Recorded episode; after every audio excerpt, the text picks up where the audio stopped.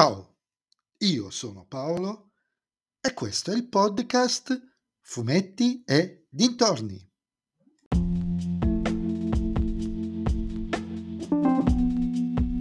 In questo episodio del podcast vi parlerò del numero trecentottantadue di Martin Mystère, Gli Spiriti del Natale, scritto da Enrico Lotti e Alessandro Mainardi e disegnato da Antonio Sforza, edito ovviamente da Sergio Bonelli Editore.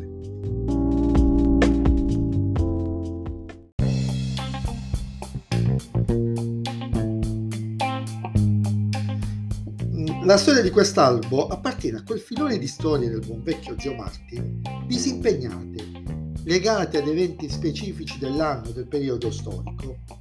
Mediamente storie del genere venivano, diciamo, apparivano negli speciali estivi con Angie, D. Kelly e la base di Altrove con tutti i suoi comprimari. Ma quest'anno la formula dello speciale è stata derogata, probabilmente per sempre, voglio immaginare, e quindi la tematica leggera e parte dei comprimari degli speciali appaiono in questa storia qui, in questo album.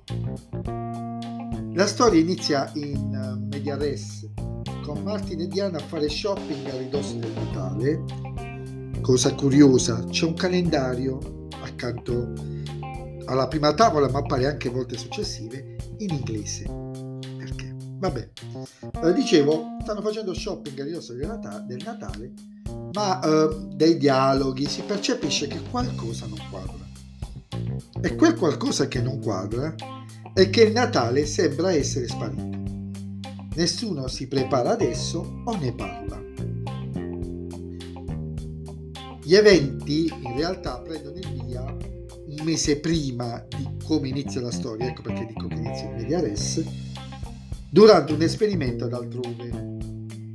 A seguito viene, per via di un, diciamo, un malinteso, chiamiamolo così, coinvolta la prorompente Angie, che mette in mezzo, senza saperlo, Martin Mystère.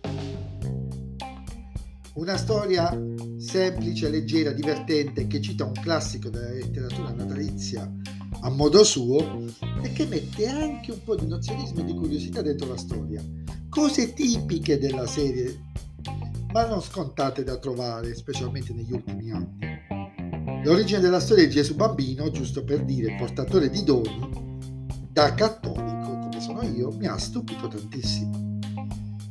I disegni sono assolutamente in linea con lo stile della serie, ma mi sono particolarmente piaciuti come Sforza rappresentati i momenti onirici del protagonista. Le pagine di approfondimento fanta- fantasmagoria sono davvero molto, in questo caso molto ricco, ricche di curiosità e di aneddotistica.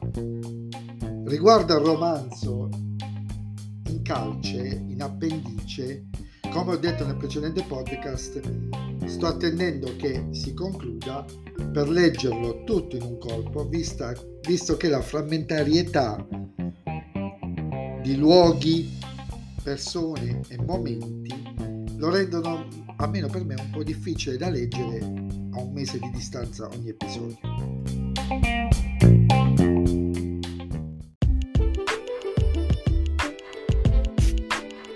E anche questo episodio del podcast è terminato. Vi sentirete nel prossimo episodio.